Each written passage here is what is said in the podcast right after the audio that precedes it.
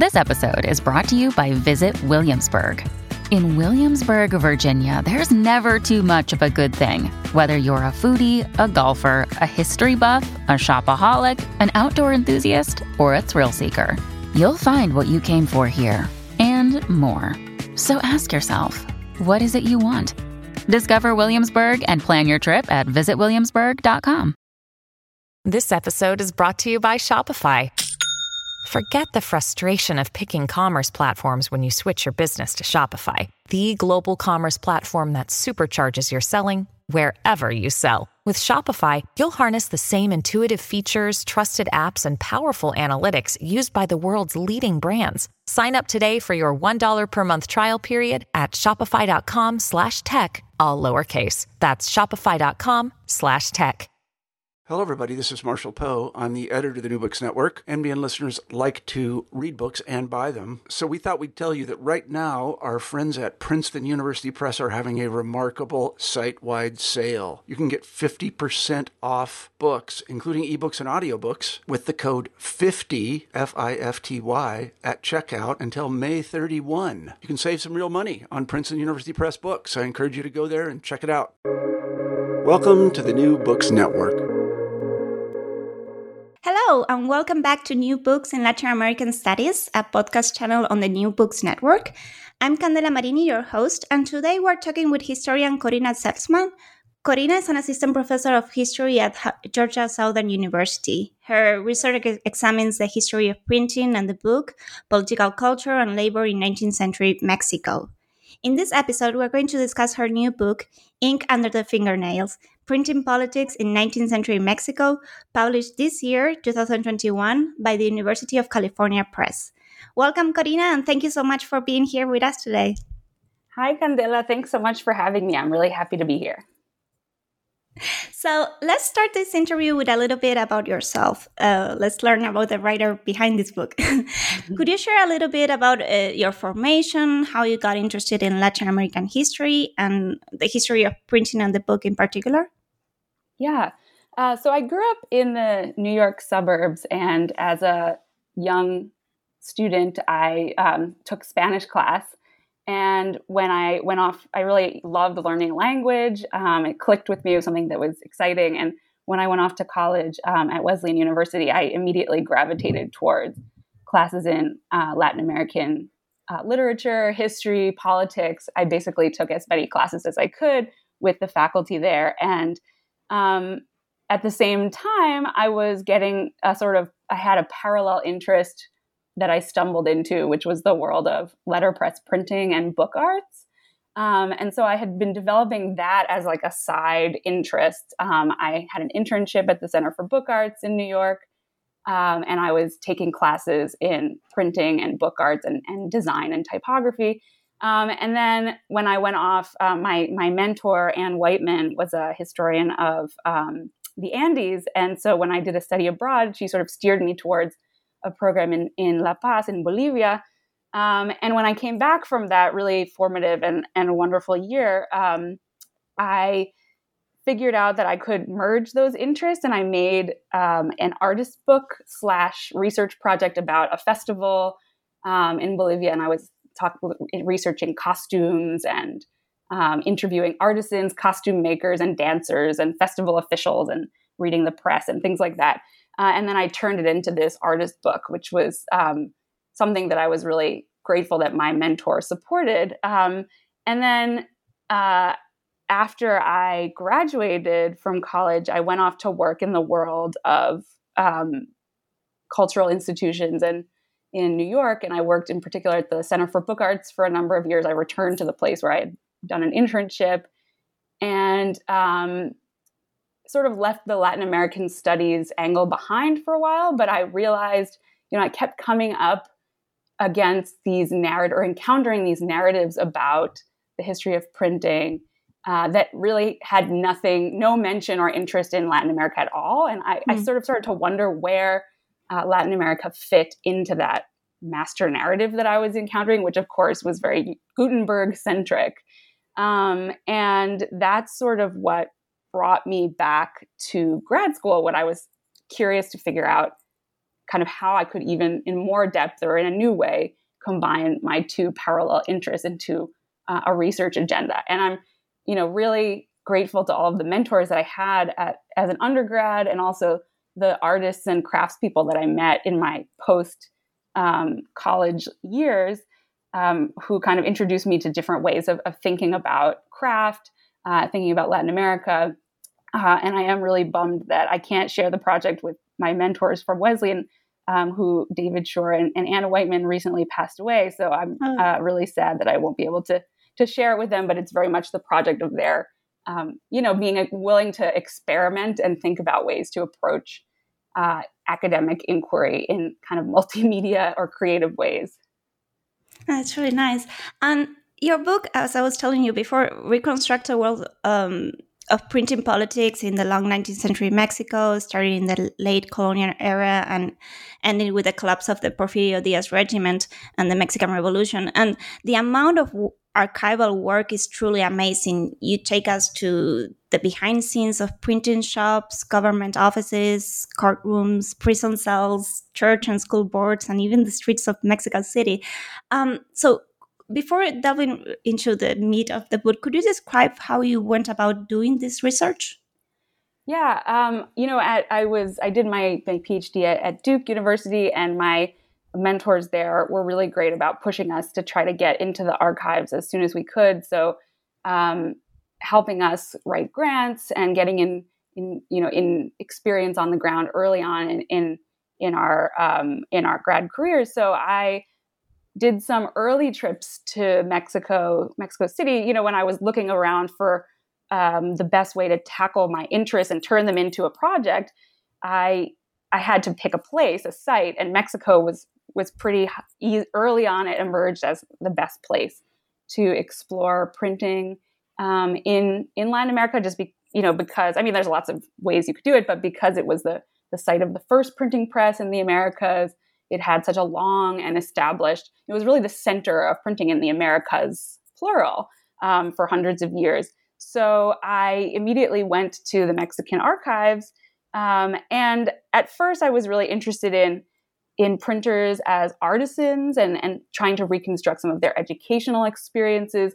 And I was sort of on the trail of, of, of historians who had worked before me about technical education and, and guilds and mutual associations and, and things like that.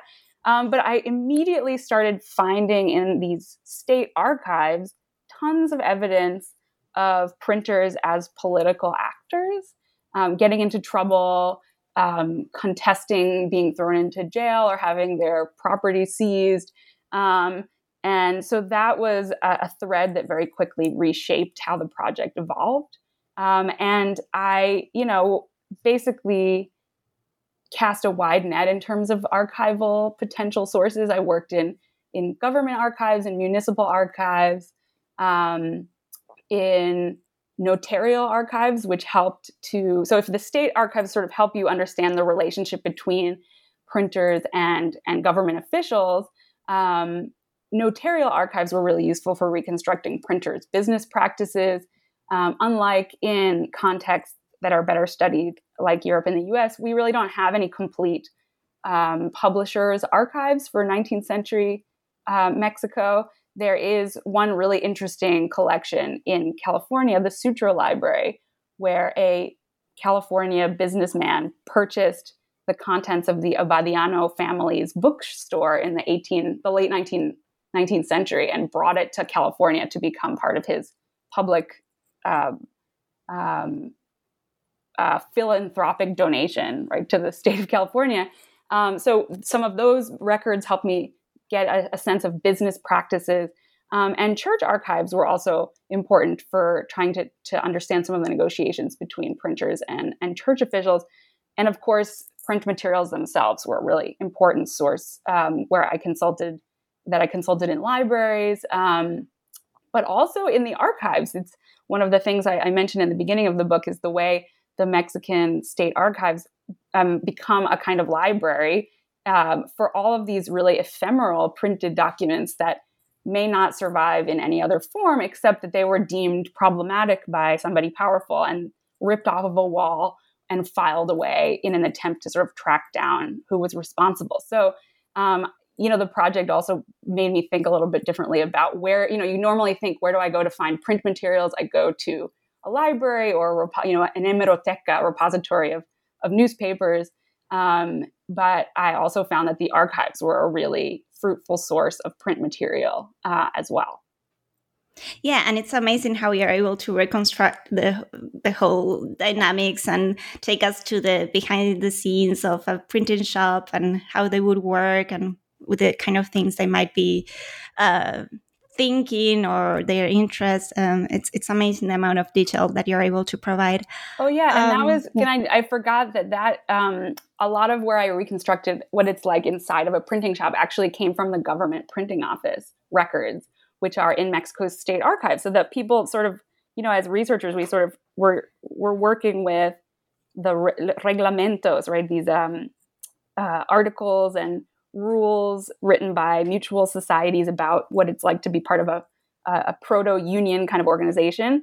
Um, but then I found, you know, I stumbled across these records that were really detailed about giving a little bit of insight into the everyday practices of, of working inside of a state institution. So the state archives provided another layer of information that I think hasn't really been explored before. Yeah, that's really cool. Um, so, a book that studies printing politics in a Latin American country necessarily has to dialogue with um, Angel Rama's Letter City. of course. uh, and his famous argument that uh, urban elites used uh, writing and printing technologies to rule over mainly illiterate societies. But in your book, you seem to correct this premise. Um, could you explain why and how do you explain then the power and importance of the printing press in a city with low literacy rates? Mm-hmm. Yeah, I mean, I think that Rama's uh, arguments about the lettered city still are, are really powerful and, and thought provoking um, after all of these years. Um, he really over, you know, one of the, the issues, and of course, it's a, you know, you don't fault someone for a work that's still in progress. Um, you know, he was a sort of sketch, right, for for these ideas. But um, I think he kind of overlooks the plebeians who are laboring at the heart of the lettered city. And, and I'm not the first person to make this point. You know, scholars of writing and especially in colonial Latin America have have talked about or uh, and our history have expanded our idea of, of what who was participating in these um, with these technologies of, of writing and and printing.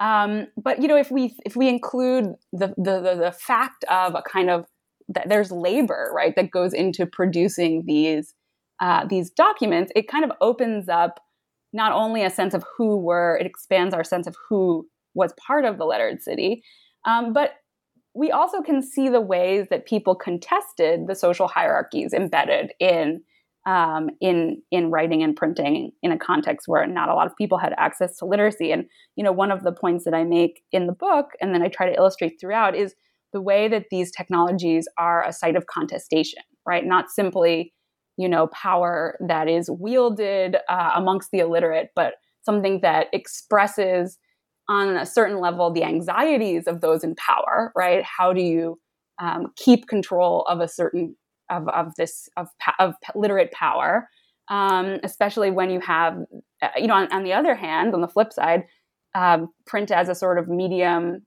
uh, that encapsulates hopes and aspirations, especially of the people who who are responsible for making it. So what the book tries to do is refocus our uh, our attentions inside of those working spaces and think a bit about how non-elites associated with print production and of course the, the actors associated with printing are very wide ranging and that's why it's so interesting because it's really a cross section of society. Um, and precisely that awareness is what lets us see the frictions the conflicts uh, and the tensions that uh, accompany this sort of transition from a colonial to uh, post colonial sphere uh, of printed debate. And related to this, the other two big names you argue with is uh, Jürgen Habermas's conception of independent an independent public sphere and uh, Benedict Anderson print capitalism. And you argued that um, their descriptions do not fit uh, the printing and political dynamics you found in Mexico City. Um, could you expand on this as well? Yeah, um, the you know the Habermasian idea of the the rational public sphere where people debate uh, in print, you know, one of the issues that I take with it, uh, on the one hand, is that it, it is a very North Atlantic story that connects the significance of print to uh, printing as really tied to an expanding market, right? Kind of uh, ex- markets for print expand, printing as you know a technology begins to become more more uh, widely available, and then you have this bourgeois public sphere that's emerging.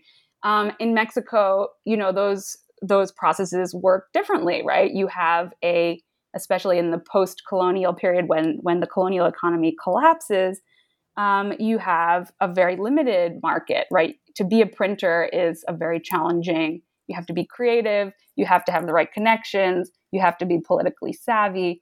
Um, and you know you're not guaranteed to have this expanding market for print.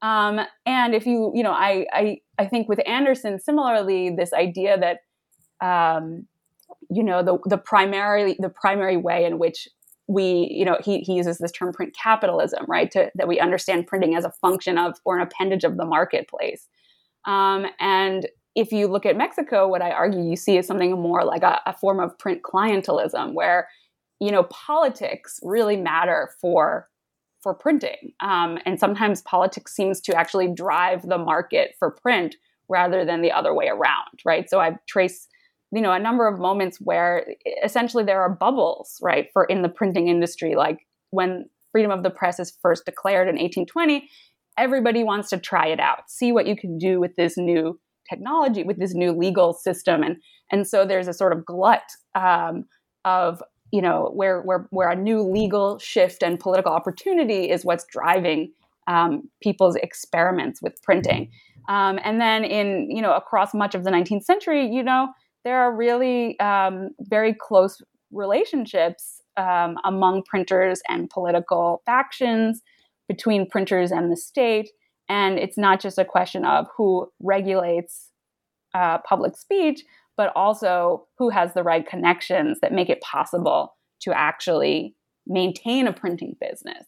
Um, so if we use those categories, which were developed to describe North Atlantic context, then you know Mexico and other Latin American countries are always going to come up short, right? But what I argue is that if we actually take Mexico's printing sphere on its own terms, um, then we pluralize our understanding of what printing is, how it works differently in different societies, because it's a technology that's embedded rather than standing outside of. It is embedded in sort of social, economic, legal, and political contexts, right? So I'm trying to sort of historicize this media technology by taking it on its own terms um, in in you know where it, you wouldn't say that, that print is not important in Mexico because it's given great importance despite the fact uh, that people are most people are not going to be buying uh, not not most people are not going to be reading but but certainly most people are not going to be purchasing print right so the idea that we have to use market sort of driven logics to, to make sense of, of this world um, doesn't really hold up Right. So let's go to the first of these moments you analyze. Before delving into independent Mexico, you describe the printing world at the end of the colonial period, uh, which you define as one ruled by the politics of loyalty. Maybe expanding on what you were talking about just uh, now, could you could you explain what you mean by that? Yeah, um, you know, to be a printer in late colonial Mexico was to have very close connections to the viceregal regime, which essentially helped regulate the market. You know, we think a lot about censorship and what you could and couldn't say in a society with the Inquisition, which was certainly the case. Um, but it was also, uh, there were questions of economics, or essentially a political economy of printing in which um, the viceroy and, you know, vice-regal officials had uh, some power to shape the marketplace, right, through the extension of licensing and privileges to printers. Um, so, kind of juggling printers' various um, the, the, sort of competition amongst printers by handing out these special privileges, which cordoned off the market for print in certain ways.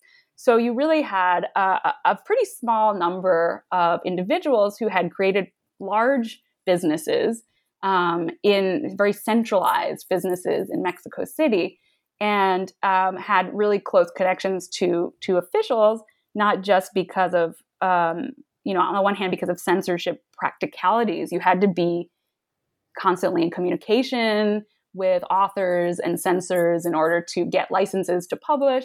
And of course, people emphasized their loyalist credentials constantly when they would republish their title pages that dedicated, you know, the works to particular powerful patrons, or they would reprint their licenses as part of uh, a published work to emphasize the kind of cultural consensus that shapes printing. Um, but also, um, they highlighted their special privileges and status as evidence of their favor and success in navigating um, this colonial world. So, you know, printers in in we when we talk about the late colonial era, you know, we also are talking about the era of the Bourbon reforms, this period of enlightened reformism that was sponsored by um, the Spanish monarchs, and printers really took advantage of the enlightened reform spirit as an opportunity to kind of reassert their position in society as purveyors or or boosters of imperial reform so in I, I, focus in this first chapter on the newspaper La Gaceta de Mexico, which is the sole news outlet in colonial Mexico um, for a while. That's founded by uh, the printer Manuel Antonio Valdez, who becomes the author of the Gazeta de Mexico. Um, so he gains this new identity, not simply as a printer, but also as an author. Um, and he emphasizes at every possible turn his close connections to the viceroy, right? And and uh, sort of becoming this becomes a pre. You know, you see the way that loyalty, uh, connections to patrons are really a precondition of speaking in print, uh, and printers become very savvy at, at using that language.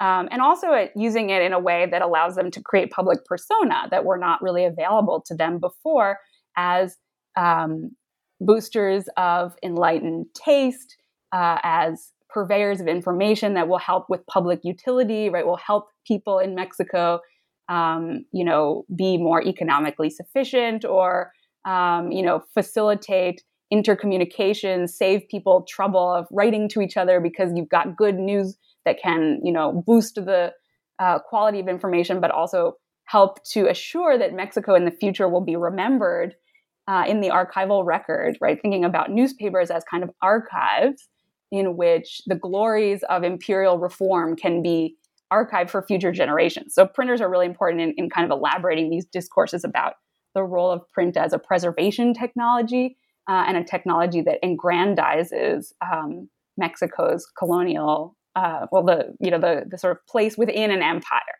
would be how I would put it. And so, what happened in uh, with uh, how did the, this world react to the 1808 events? Uh, that is Napoleon's invasion of the Iberian Peninsula and um, the forced abdication of the King of Spain. How did uh, news travel, and who had maybe new access to uh, printing technology? Yeah, it's interesting when 1808 happens and there's this power vacuum um, in the empire. Um, suddenly people begin to think that the news might be lucrative, um, and people start to try to challenge uh, the monopoly that Valdez has on printing the news, right? So there's a sense that there might be economic opportunity, um, and you see various attempts to chip away at Valdez's privileges even before um, uh, you know, before eventually privileges are going to be abolished. But at this point in 1808, it becomes something that's up for grabs and hotly contested.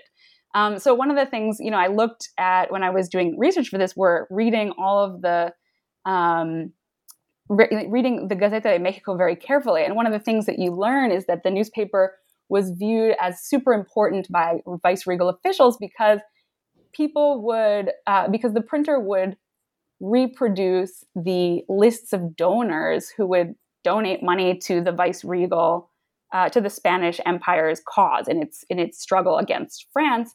Um, and so essentially, the, the the newspaper was a place for helping solidify loyalty within the empire by emphasizing ties and patriotism and encouraging Mexicans to donate to the war effort. Um, and this actually becomes the linchpin that people use, subsequent viceroys use to sort of scheme Valdez out of his privilege. So there's this episode that I uh, analyze in in the in the this chapter where Valdez essentially loses his privilege to publish the news um, because he falls afoul of uh, an enemy, the new viceroy, who wants to put his own sort of crony into the position of editor of the Gaceta de Mexico. Um, and Valdez gets in trouble because he's allied with a Spaniard who gets in trouble. And there's the whole, you know, the whole point of these, some of these stories are these twisting tales, right? Um, but they're really important to to tease out um, because you can see the way um, that printing politics actually works on the ground, right? One of the things the book does is not just talk about this new world where people start to use to view print as a good technology for doing politics, but also that there's this whole politics of printing itself, right? That behind the scenes, who gets to print for for whom and what um, becomes a really important um, point of debate. So poor Valdez, or whatever, I don't know if you want to consider him poor. He was a very rich man by the time he ended his career. And then uh, his son as well. Yeah. Exactly. And he passes on the business to his son. I don't want to give it away, but he does. Well, maybe I shouldn't give it away. Yeah, he, he loses his privilege um, in this this battle, which is a transatlantic struggle, right? The petitioning is going back and forth, even as the you know the the Spanish government has had to reconstitute itself in in southern Spain, right? Um, and the question of news is is viewed as a question of imperial security, right? Um, maintaining people's loyalty through the news, um, and the fact that there's this sort of sneaky political intrigue going on is is overlaid. You know, it, it, it sort of emphasizes the point that loyalty and the politics of printing were, um, you know, were really central to how we're beginning to emerge, right? In this period where where questions over legitimacy were beginning to be asked, right? Who is actually in control? There's a power vacuum. Then you have kind of debates over over what you know who who gets to print, um, and so it's sort of a, a way of illustrating the the links between power and printing coming up for grabs, right, and becoming part of the. Uh, there's there's now um, kind of competition, right, over over how this medium should be should be used for the first time. Yeah, these are all very interesting dramas. Um, one of the most um, difficult and recurring issues uh, was that of establishing who was responsible uh, for a printed work, especially in cases where people could be imprisoned or lose their property. Mm-hmm. Um, could you talk about the different perspectives and arguments used, and why was this so important? Yeah, and especially so once freedom of the press is established in Mexico, um, briefly in 1812, but then in 1820 and onward, um, the question of how to enforce, like develop a practical system around press freedom is becomes a, a really hotly debated issue that is actually unresolved for an entire century.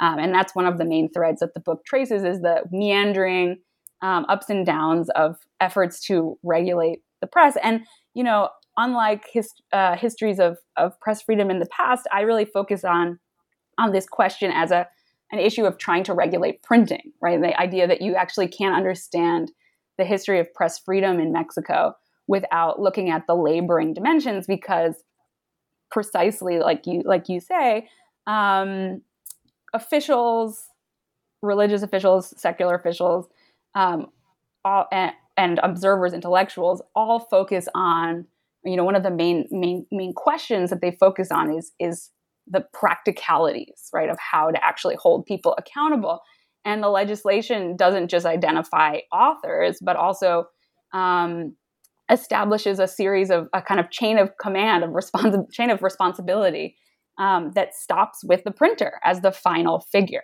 Uh, but it also establishes this question of a what's called a responsible party, el responsable, where every um, printed document needs to have some proof of who had who stands before the law. And this is, you know, gets to the question of how do you create a liberal um, a system based around liberal individual like individual rights and, and responsibilities. So someone at the end of the day needs to be held to account for a printed document that might overstep the law. Um, and and the question of who that someone is is going to be hotly debated. And it's actually one of the places where i would say ideological differences begin to emerge um, early in the early republic by the 18 by the 1830s, you have um, conservatives arguing that you need to look at the printing shop as essentially a corporate community.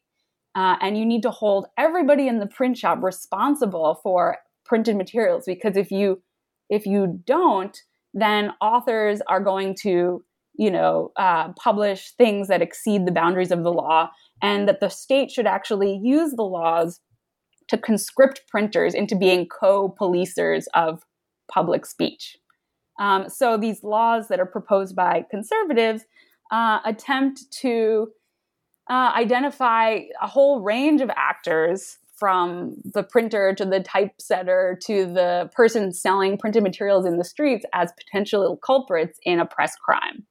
Um, and liberals have to respond to this effort. And as they do so, they develop their own kind of theories about what printing is and who's responsible for what. Their main goal being to protect individual authorship, right? And their argument, you know, it's not that liberals want to get rid of all restrictions on freedom of the press. They share with conservatives a sort of concern that you need to have limits around what you can potentially say in print, um, but they have a different idea about how to go about doing it. And they say that you have to have, you know, in order for a author, an individual author, and they're trying to cr- create this idea of individual authorship and strengthen authorship as an individual category, you have to have um, the printer needs to be like a machine who just places mechanically the will of the author into physical form, right? So the idea is that the, the author's ideas need to flow freely and the printer is simply a machine. Um, and if you ask the printer or task the printer with censoring, with uh, you know, interfering with the responsibility for this work, you're turning the printer into a censor, right? And so this the printer becomes a censor. And how could you expect a printer, liberals would have said, uh, to have the knowledge and intellectual capacity to judge the words of their social superiors? So, one of the sort of strategies that liberals use to oppose conservative efforts to include printers as kind of co-constructors of, of uh, printing printed scandal um, is that you know they they appeal to the idea first that the printer will become like a new inquisitor which obviously the inquisition is becoming part of a liberal campaign to, to distance itself right with with the colonial past um, but also the sort of class dimensions right you don't want untrained unschooled artisans operating in back rooms with dirty fingers um, you know getting involved in judging what's cool and what's not right according to the law so there's this real uh, kind of class overtone that g- goes along with liberals' efforts. Uh, but but printers themselves are also really important theorists in this debate. They are not just passive bystanders or machines, despite what liberals would say about them in theory. Um, they have their own. Um, some of them become really outspoken activists. Um, one of them, who I talk about in chap- one of the chapters, Ignacio Cumplido, actually becomes a co-drafter of one of the press laws. Um, and his big argument is that you he he coincides with with liberals that you need to free that printers needs to be free in their exercise of of their office um, as long as they follow you know all the basic prescriptions of the law. Um, for printers press freedom is being they construct press freedom as printers freedom right? So actually they rather than embracing this idea of, of authorship as the sort of fundamental basic necessity in order to have a system of, of, of press freedom, um, they argue that the printer is the most the, the character that needs to be or the actor that needs to be protected by the law from state overreach. Um, and so the earliest laws, you know, in the 1840s are the earliest laws in which the printer is successfully able to um, Ignacio Cumplido co-drafts this law where he inserts this concept of printers' freedom into into the law, um, and that is going to come and go throughout the 19th century. Liberal regime will adopt it and then and then they'll get rid of it, right? so part of what the book does is sort of trace printers' challenges and successes and and, and partial victories, right, in trying to have printers' freedom be recognized as like the fundamental core of press freedom. Yeah, I, yeah, and it's certainly uh, your study of Cumplido and his life and, and all his like work is like very interesting. Um, and, and he, he's also the um, printer of uh, El Siglo XIX, right? Uh, one of the main newspapers in, in uh, 19th century Mexico. Another um, important actor trying to define press freedom is, of course, the church, and um, its power over the printed world diminishes apparently as the century progresses. Uh, you showed this in particular with the case of a French novel, um, Mysteries of the Inquisition, and the religious authorities failed attempts to censor it. And this is quite a funny affair, actually. Um, could you talk about it? Yeah, um, we you know we often the accounts of, of press freedom often sort of leave the church out of the picture, but um, the church is still an important actor until at least the mid-century, and you know arguably always always part of the conversation. Um, the Catholic Church retains rights to censor materials related to religious themes in early 19th century Mexico, and um, you know, in practice, I think we still need more ground level studies to understand how these dynamics really work. If you listen to the church's own story, and according to you know a lot of the doc- some of the documents that I've seen, that the church is not very successful at exercising this prerogative of censorship because state officials are not very helpful in complying with you know cooperatively with with the church and you know the efforts to create um, you know, what scholars call a kind of Catholic liberal Mexico are marked by tensions from the beginning, right? The practicalities of how do you share power with the Catholic churches um, leads to a lot of tensions and, and conflict. Uh, and and publishing is one of the areas where you can see that dynamic at work. Um, I, I, I, focus in one of the chapters on this, yeah, the publishing of this novel, um, Los Misterios de la Inquisición, Mysteries of the Inquisition, which is this um, I mean, it's a fun novel to read. It's a forgotten bestseller that was translated all around the world. You know, it was published in in was written in Paris by a team, a woman who was French and her lover who was Spanish, an exile, a liberal exile from Spain. Um, and it's one of these sort of it plays to a kind of black legend or um, an enlightened Catholic critique of the Inquisition as this corrupt institution that was imposed on the Spanish monarchy and that needs to, you know, and was you and, and these these caricatures of, of a kind of repressive Catholic, world or pr- repressive Catholicism were really flourished flourished in the 19th century as liberalism advanced around the Atlantic world and was used as a kind of wedge against um, a political wedge against church power, you know, a way of kind of riling up anti clerical sentiment. Um, so the, the novel's content is very explosive. It's about, you know, these corrupt inquisitors who um, scheme to defile a virginal woman who manages to evade their schemes and escape to the Protestant Netherlands, where she lives happily ever after with her with her love, her beloved. Um, and so it's a you know it's a it's a funny it's a fun story to read um, but it you know it's published in mexico by a radical printer um, vicente garcia torres who he sort of steals the edition from cumplido who was planning yeah. to publish it first so there's also there's all these different threads right that are captured in these in these in these great examples um, these case studies of inter you know competition in the publishing industry, uh, and then the polemics that would result in the press.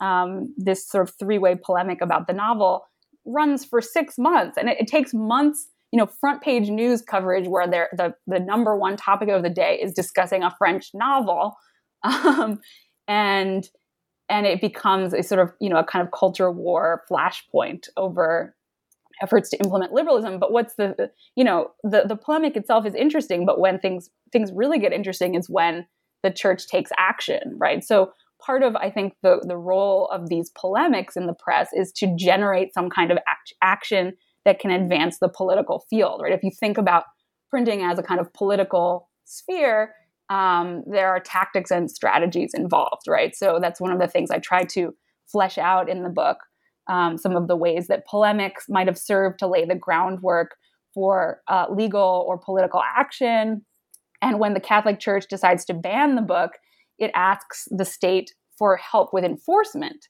Um, and, and asks the state to do its part as you know explained in the laws and confiscate the copies that have been sold and this sort of triggers a whole confrontation between the, the state and the church officials at the highest level, sort of debating where are our responsibilities, you know, who gets to do what. Um, and the editor of this, the publisher of, of the, the novel, this printer, is very savvy at uh, kind of engineering this this this showdown. Um, and he manages to kind of get away without any consequences. And the state is not ready the year is 1850 the state is not ready to confront the church over this issue and say you know we're kicking you out of the of the censorship party.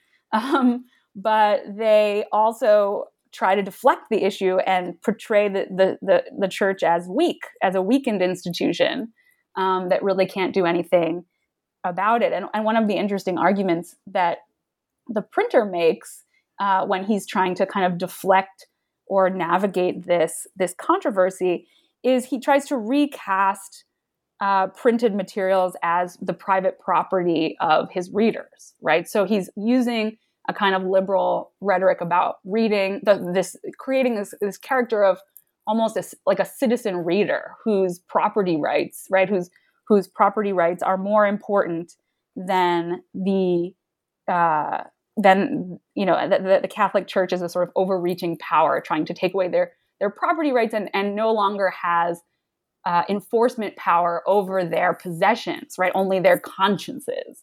So it's an attempt to kind of decouple the church's enforcement power over material objects um, with this this sort of liberal argument, right, about about books as as property, not essentially ideas um, or you know scandalous immoral, anti Catholic propositions.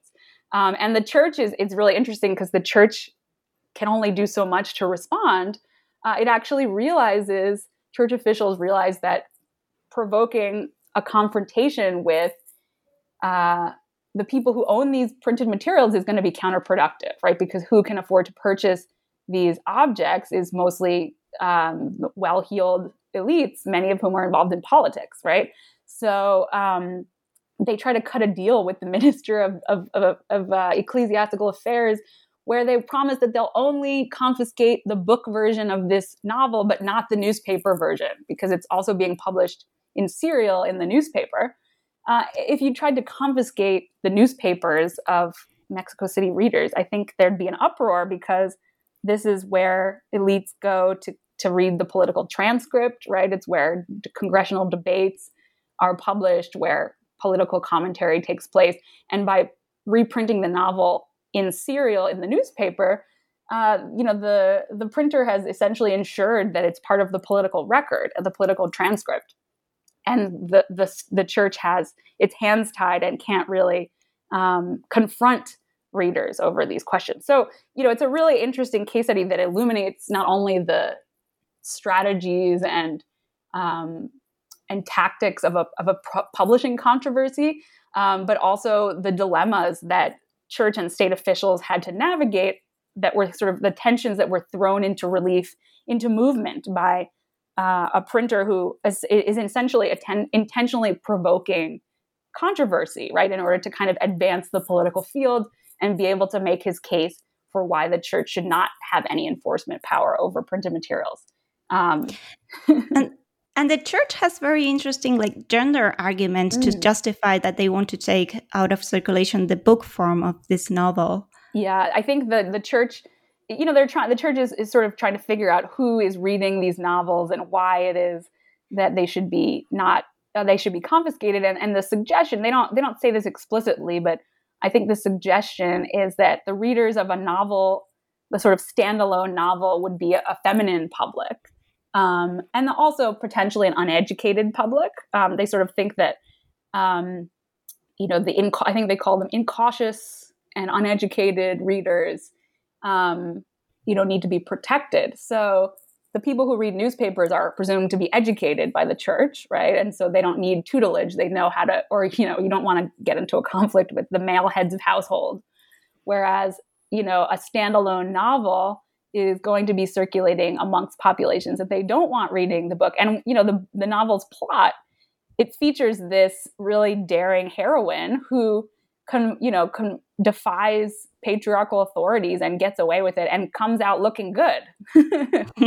um, and there's even uh, a, a, secret heroine who's a woman disguising herself as a priest who reven- avenges her brother's death by killing the inquisitor in the last yeah, scene. It's like amazing. the, in the climax of the book. Yeah. So um, and with images. Yes. Also. Oh, it's with him. and there's illustrations in the novel. That's the other really important thing, right? The newspaper is not really a space of visual, uh, you know, excitement, right? At this time in the mid 19th century, it's mostly just text and some small images on the back page, um, advertisements and things. But yeah, the novel is full of these reproductions of French engraving. So it's like bringing French ways of seeing, you know, into Mexican homes um, is is considered not not acceptable by the Catholic Church. Um, but they don't achieve their goal in the end, although they do excommunicate people who who read. You know, so it's a question of like the church's power becoming a power over conscience, right, and losing its kind of material enforcement. Right. And you also study how uh, you mentioned before this is a country with a long printing tradition and the oldest in the Western Hemisphere. But the national government actually had a lot of difficulties in establishing and sustaining its own printing shop and having to constantly recruit to private shops to print official paperwork.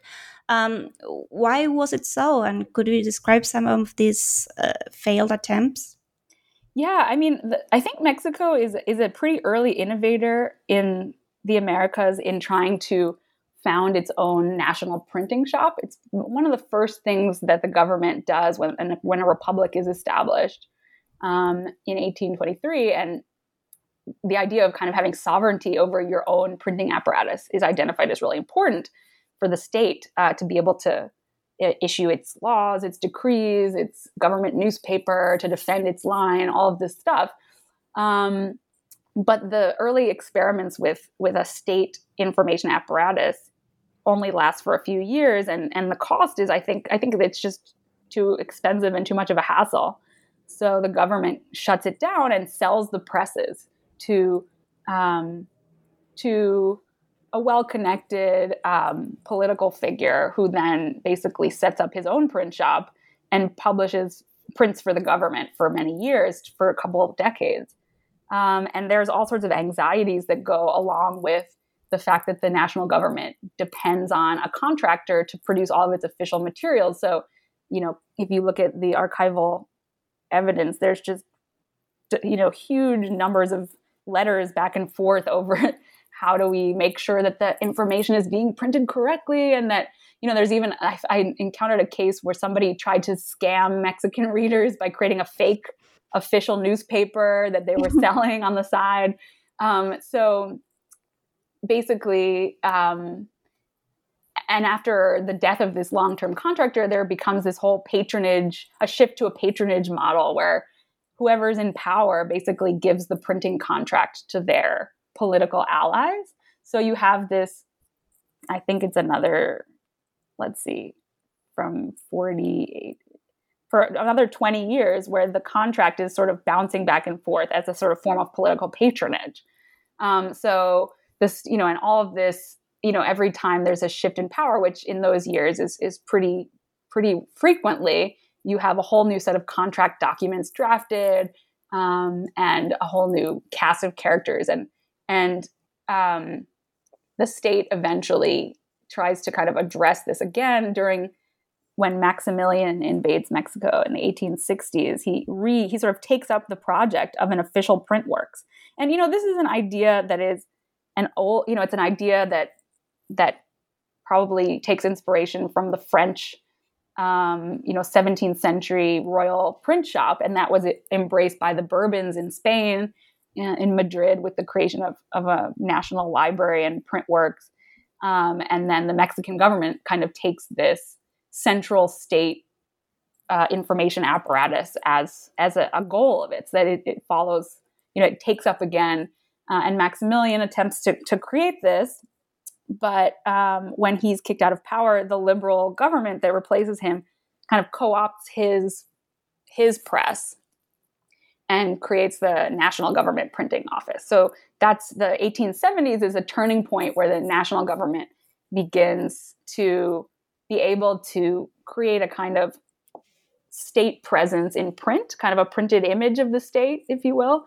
Um, and that is a real expansion of the state's ability to kind of speak for itself in print um, and marks a kind of shift in relationships between printers in Mexico City and, and the government. Because prior to this, I think one of the factors that helps to explain why the Mexico City government is constantly, or I'm sorry, the, the national government, which is based in Mexico City, is constantly harassing Mexico City printers speaks to its own kind of insecurities over its own printed output and its inability to kind of represent itself and its own position um, in this field of, of printing politics, like as a, a key participant.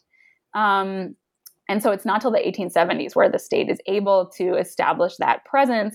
And then it's, you know, its output really multiplies the kinds of things it publishes, not just decrees and laws and newspapers, but um, you know, textbooks, works of history, um, things that allow for a more ideological kind of nation building, uh, the construction of a, of a, liberal liberal ideas of the nation um, through government publications. So it's a, a sort of long term project or goal that is finally realized in uh, the post um, Maximilian era, the the liberal restored republic and beyond. And let's let's talk a little bit about the um, press workers themselves. Um, throughout the book, it describes like various stereotypes uh, and uh, regarding them and the kind of work they do, and usually not very flattering ones. and um, one of the most interesting responses uh, to this social perception comes in the form of a very particular type specimen that you analyze towards the end of the book. Mm-hmm. Um, could you talk about this type specimen and maybe first explain what these documents were? Yeah, um, this is one of my favorite sources that I that I encountered when I was doing research for the project. Um, like Beautiful, said, yeah. it's really cool. Yeah, um, printers are are often characterized as you know either these sort of money grubbing mercenaries who will print anything for money, or partisan hacks who just follow the line that they're associated with. Um, and by the 1870s, we finally get some evidence of printers, sort of print workers, right? Obviously, you know, more powerful figures like Ignacio Cumplido or Vicente Garcia Torres have opportunities to create and craft public persona and participate in public debates at a very high level. But the print workers behind the scenes don't have a ton of opportunity to kind of contest the negative depictions of their of their craft. Also, you know, all these jokes about printers as sort of illiterate, even though they're connected. You know, they set type, but they don't know what they what they're typesetting, and you know, they don't know what they're doing. Or the famous caricature from Los Mexicanos Pintados por sí mismos, which is this mid-century costumbrista work where the printer is shown, the type compositor is shown as this social climber whose aspirations threaten to destabilize like the, the social foundations of, of, um, of respect, you know, bring about the downfall of respectable society. Um, and printers respond to this in the 19th century, both in the artisan press, which is this new, you know, the expansion of uh, the economic expansion allows for new forms of um, of uh, publications like worker magazines. And um, you have printers acting increasingly as as writers, as commentators, um, and behind the scenes of the government printing shop, they used in this one case the opportunity of a change in um, political power to create this type specimen, which expresses their kind of view from behind the scenes of, of their of themselves and their and their labor. Um, so type specimens are these documents that are professional documents used in, in the printing trades around the world. They give you like a panorama of all the different typefaces that a print shop has on hand. Um, and, you know, a little sample, they basically reproduce a sample of type um, that shows like all the different styles that you can use. Um, sometimes they're they're kind of like catalogs that customers can pick and choose from or in this case, they're a display that's sent to bureaucratic superiors as a kind of accounting of the state of the print shop at this moment of political transition. And it's really wonderful because it's not a really professionally useful document. It doesn't have like you need to have a numbering system, and it's supposed to be all well laid out and and uh, and orderly. But they basically throw order out the window and create a list, like a catalog of of their cultural and political touchstones, where they name all of the heroes that they, you know, the people that they viewed as heroes in Mexican but also world history. Um, so it's this really wonderful space of cultural references where you see the contours of, of a kind of print worker worldview. Um, it's very liberal, it's full of liberal heroes. Um, it's full of references to classical mythology, to uh, you know, very Western civilizational bent, right? Very a lot of European men. Um, there's not very many women in this document. It's a very sort of homosocial world.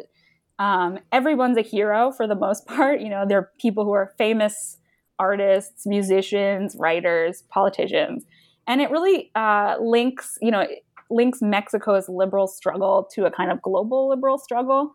Um, Mexican heroes are rubbing elbows with uh, people associated with Italian unification, with um, the French and, and Spanish sort of liberal uh, effort, you know, efforts to establish liberalism in France and Spain that are happening around the same time that this document is produced. And so it sort of has a sort of Mexico pride as a sort of successful liberal state in this world where liberalism is still kind of struggling against reactionary forces. Um, so it's this really interesting document, and it also sort of establishes printers as a special class of workers who are well suited to kind of interpret um, and facilitate this world of, of literate production, right? The printers are oftentimes, not just in this document, but in, in their writings in the press, um, asking for respect and recognition for their, their work as the facilitators of literate culture. Um, and uh, they show a kind of ambivalence towards the dirty work that they do on the job. So I read these literary documents as a kind of expression of printers' aspirations, um, in some ways to transcend their behind the scenes status and their laboring status and to be recognized as co-constructors of knowledge. So in you know various parts of the book, I kind of analyze some of the ways in which print workers uh, and printers are trying to push back against these ideas that they're machines, that they're unthinking, that they don't really contribute except in material ways, um, to excavate um, and bring forward some of the ways that they engage creativity as thinkers and intellectuals with their own opinions and views on on politics um, and and social you know social questions in the 19th century.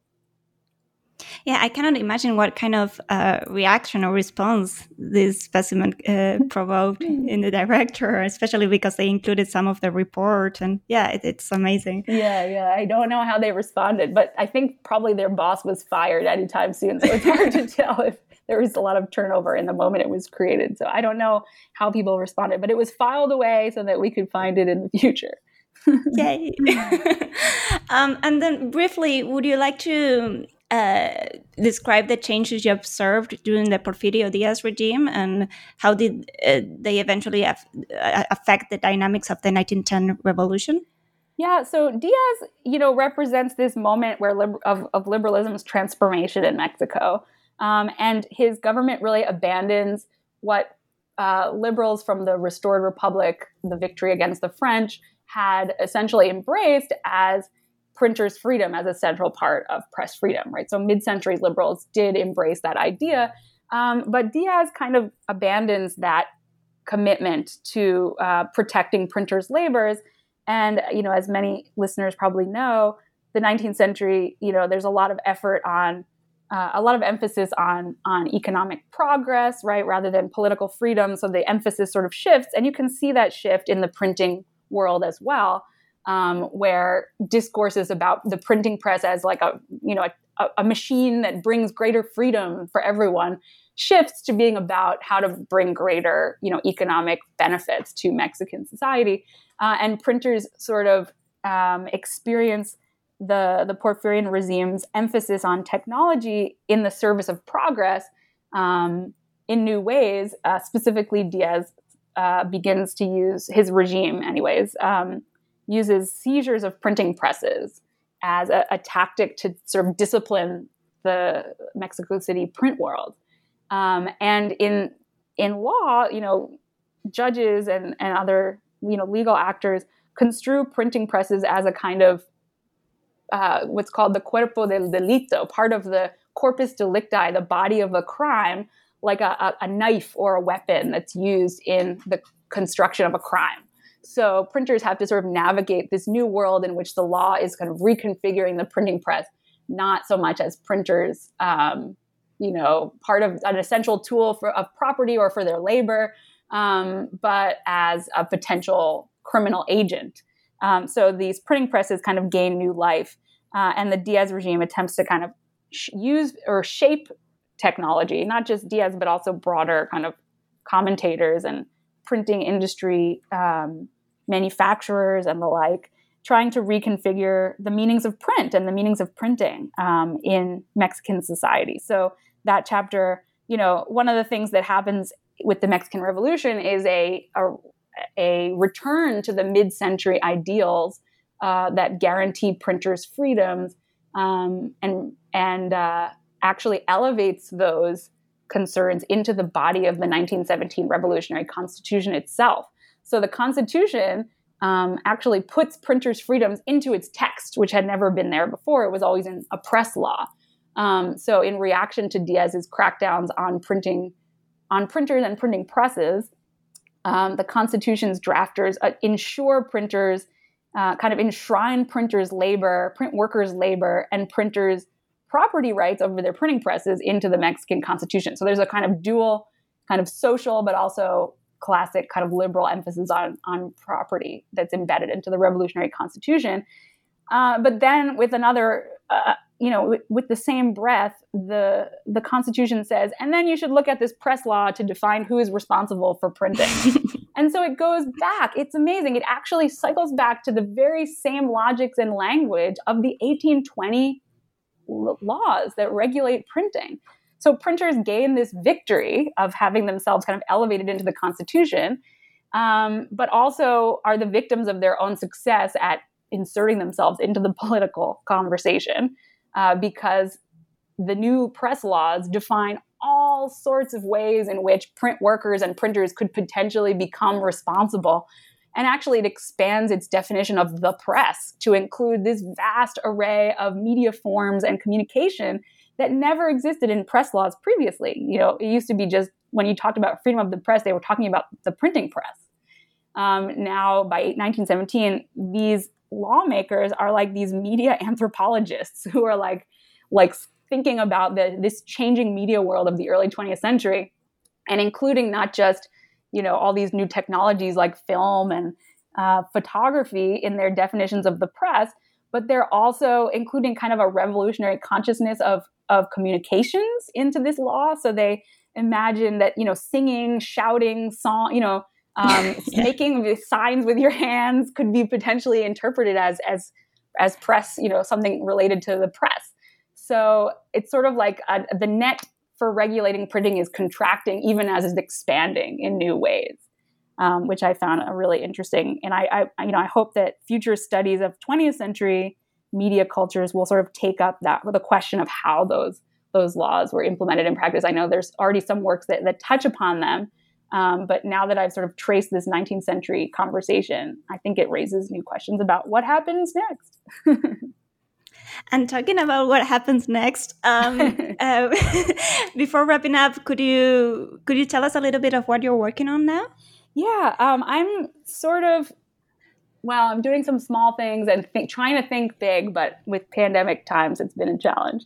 Um, I'm working on an article right now about how uh, late 19th century statesmen, scholars, artists collaborated and used new photomechanical reproduction technologies and printmaking techniques to uh, represent and repackage Mexican, Mesoamerican codices for broader publics. So hmm. I'm looking at, in particular, this work um, the the multi-volume work Mexico a través de los siglos, which is this amazing illustrated five-volume work published in the 1890s between Mexico and Spain, that is um, full of these reproductions of codices, but in these interesting fragmentary ways. Like they were imagine you imagine a codex and you chop it into a million fragments and you represent them in new ways, um, not for scholarly audiences, but for a kind of broader bourgeois public. So I'm kind of trying to grapple with the way that that people are using these new technologies that are making it easier to um, put text and image on the same page uh, with new printing technologies. Um, and how that sort of shapes the way that Mesoamerican codices are becoming part of a visual repertoire in late 19th century Mexico. So that's my small project. And I'm thinking very, very, very uh, early stages about a project about paper um, in Latin America in the post colonial era. And it would be a sort of material, political, and environmental history of, of paper. Um, this was came to my interest when doing research for this project. I was reading about how insurgents in the 18 uh, teens were trying to figure out how to make paper so that they could have some kind of material to feed into their presses for, for propaganda purposes. And, you know, it started getting me thinking about like, how do people deal with the question of paper, especially in the post colonial era when the traditional connections with Spain and, and European paper, paper supplies are breaking down and Mexican and Latin American states around, you know, around the region have to reconstitute some kind of paper supply. Um, so if anyone out there, any listeners, has any good tips for for things to pr- pursue with paper uh, in its sort of material, political, cultural, environmental dimensions, uh, send me an email, please. yeah, wow, that, that all sounds really fascinating. I'm looking forward to reading your work again. and um, well, and once again, thank you so much for speaking with us today. This book uh, is amazing. It was a pleasure speaking to you. And yeah, uh, looking forward to hearing from you again. Thank you so much, Candela. It's been a lot of fun.